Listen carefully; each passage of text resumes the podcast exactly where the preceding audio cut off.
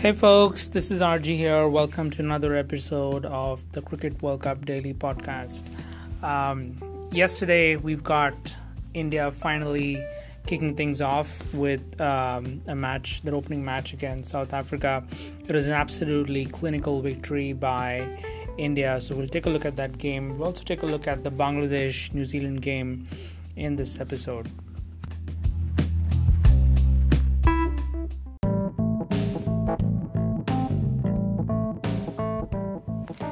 So South Africa won the toss and they chose to bat.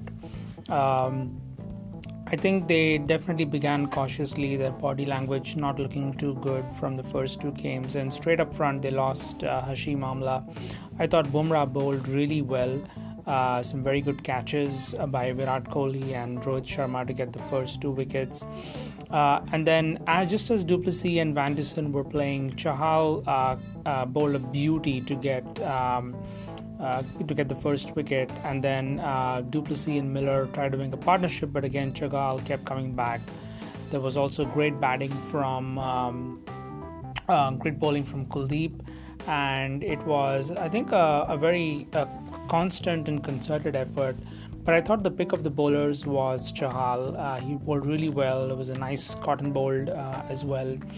Uh, and then um, Plehu, uh, Plehu Phehlukwayo tried to uh, bat pretty well. He scored 34 runs, but then he was um, uh, stumped off Chahal's bowling by Dhoni, and that was a very interesting send off that Chahal provided. Overall, I think uh, Yuzvendra Chahal with four wickets was the pick of the bowlers. Um, uh, Bumrah tried to uh, really keep things tight. Uh, he also had uh, it was it would have been a nice catch uh, the, if he had gotten Rabada, um, but I think it was uh, definitely a, a, tough one out there. Um, Bhuvneshwar chipped in with a timely wicket as well, and then South Africa were. Uh, mostly restricted to around 220s. I think the score would, have been around 227 or uh, or so, uh, but they eventually managed to uh, just restrict it at 227 for nine. Um, so yeah, it was it was a good performance um, by the Indian bowling department. So India. Um, came into bat. Shikhar Dhawan was out uh, pretty quickly uh, for just eight. Uh, I think uh, Shikhar Dhawan is, is, usually a slow starter, but he gets into his game quickly. Kohli and Rohit uh, tried to build a partnership. Um, Kohli was looking good from the get go. Um, they helped India cross 50 in the first 15 overs um, before Kohli was out for 18 uh, in in a in a good catch. Uh, it's definitely a good catch by um, uh, Quinton de Kock. Um, so um, yeah, so that was going fine, and then um, Rahul and Rohit tried to build a partnership, but um, and I think Rohit really was uh, at the pinnacle of his performance. Um, so yeah, I think Rahul and Rohit pretty much uh, cruised along for quite a bit of uh, uh, time. Um, Rohit getting to his uh, half century pretty quickly, and he, he moved on to um, the 60s and the 70s and then the 90s very quickly. He brought up his uh, century in the company of uh, MS Dhoni, with India requiring 53 runs from 56 balls. Um, I've, I've noticed that Rohit has definitely grown as a player. Uh, he was not very consistent when he first uh, made his debut in the first few years, but I think definitely with the retirements of um, Sehwag and Tendulkar, uh, Rohit's found a spot that he's made on his own. Um, and today he's definitely one of India's uh, premier batsmen.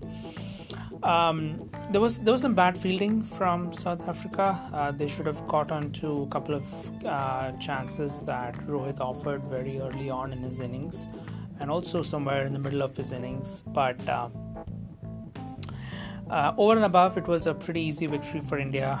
Uh, they won by six wickets. Um, uh, with enough balls to spare, and um, yeah, that gives them two points uh, at this uh, at the first match at the World Cup. So great to see India uh, get on board there, and a great performance by Rohit Sharma.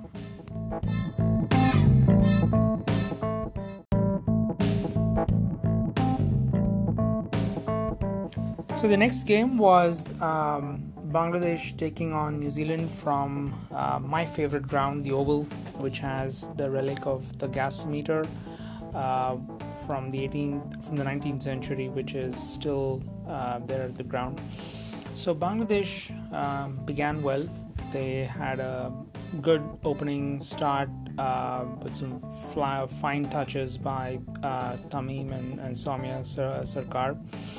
Um, you also probably noticed uh, the fan following for the Bangladesh team is uh, is really huge. Uh, they have a lot of talent on the field and a lot of fans backing it. Nevertheless, Bangladesh uh, lost uh,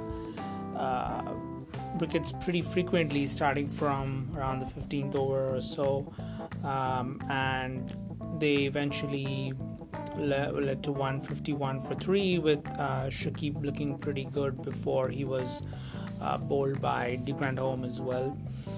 Um, eventually, um, Bangladesh finished with 244 all out in the in the in the 50th over, and so New Zealand required uh, 245 runs to win. Um, Martin Guptill and Munro had a good start uh, before um, Guptill was out uh, for an initial partnership of about 35 runs. Uh, Shakib and Messi did try to chip away, and uh, but New Zealand were also cruising along. What was interesting was um, towards the end, New Zealand lost a number of wickets, and um, it, it, looked for a moment uh, that Bangladesh was getting back into the game.